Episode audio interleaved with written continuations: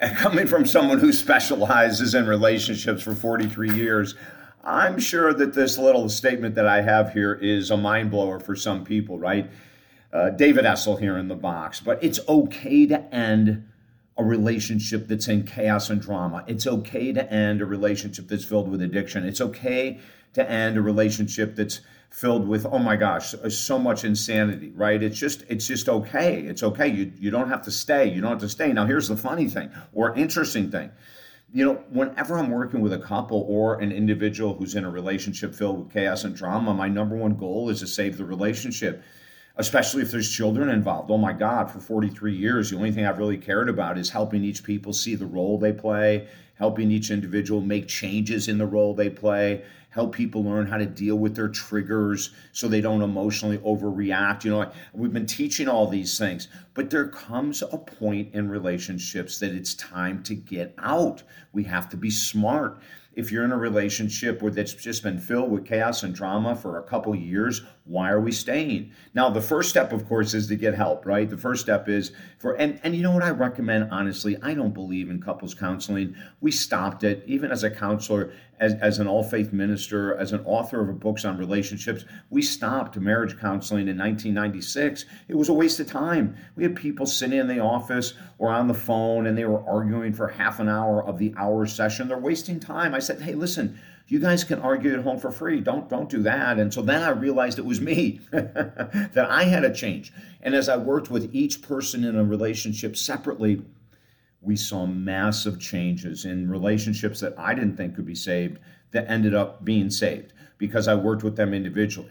But if you're not willing to do the work, only one of you has to do the work to start. But if no one's willing to do the work, and it is chaos and drama, you've got to end it. You know, I've worked in the last couple years with couples that were together for 30 years, 40. I have a couple that was together 67 years, and I helped them go through a divorce.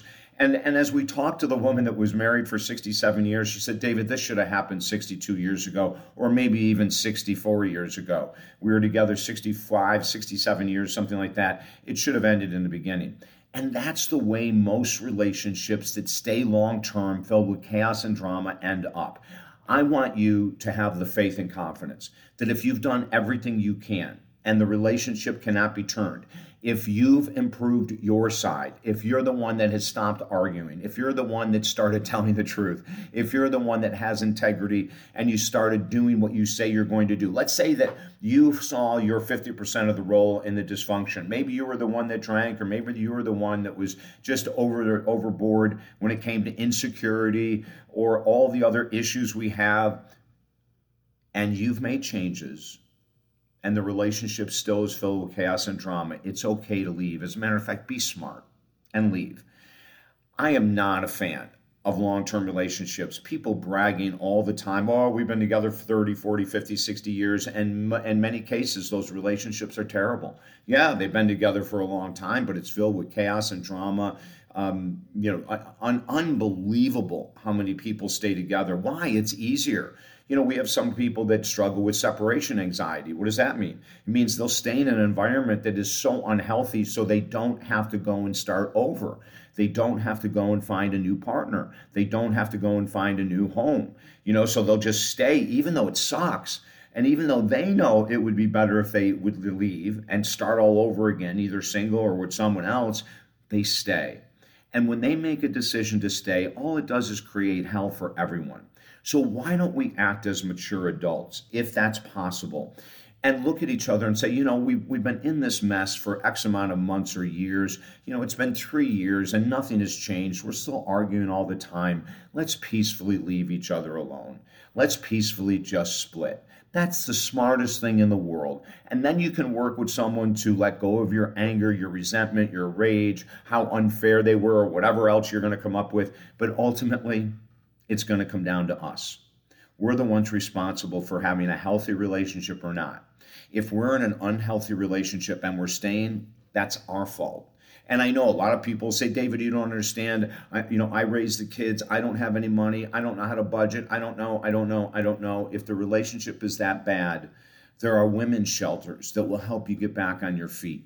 Like there's answers for everything. There's churches, there's spiritual centers, there's all kinds of help out there if you're in a place that you say, I have to stay because of the kids or because of money. No, you don't have to. Be smart.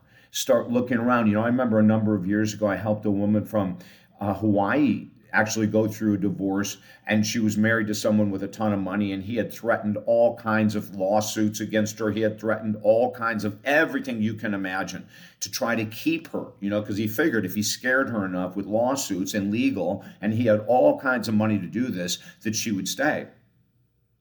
It didn't work.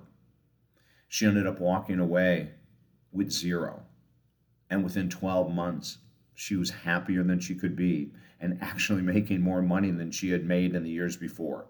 So, if it's that bad, you're not giving up. You're not running away. It's called self love. It says, I love myself enough not to stay in an environment that's damaging to me emotionally or psychologically. I'm smart enough to, snot, to get out of a relationship where my heart is being hurt, where my heart is closed you know, in the beginning, when we have couples that are struggling, we offer all kinds of incredible advice. You know, take 90 days off, get a separate place, try to work through this dysfunction, this argument, this anger, this addiction. Or we say sleep in separate bedrooms, give each other a break. Rest is so important. When you're not getting enough rest, you're going to be anxious and, and on edge, and any trigger is going to come up. And then the last thing we say is, and I'm going to be doing a video on this eh, fairly soon Learn how to deal with the triggers that your partner hits you with. That's number one. Learn how to deal with those triggers. You're still going to walk away from the relationship if they don't change. But when you walk away, you'll know that you have so much power, so much self control. You're an independent man or woman.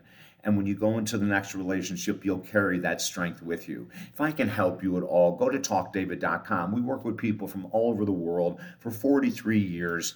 I have a lot of experience and I love helping people do this. And don't forget, we have four free books at talkdavid.com that just might help as well. So go to talkdavid.com. Let's get together. And between now and then, have a beautiful day. And always remember, you're worthy of deep love. Loving yourself deeply would be leaving an extremely unhealthy relationship.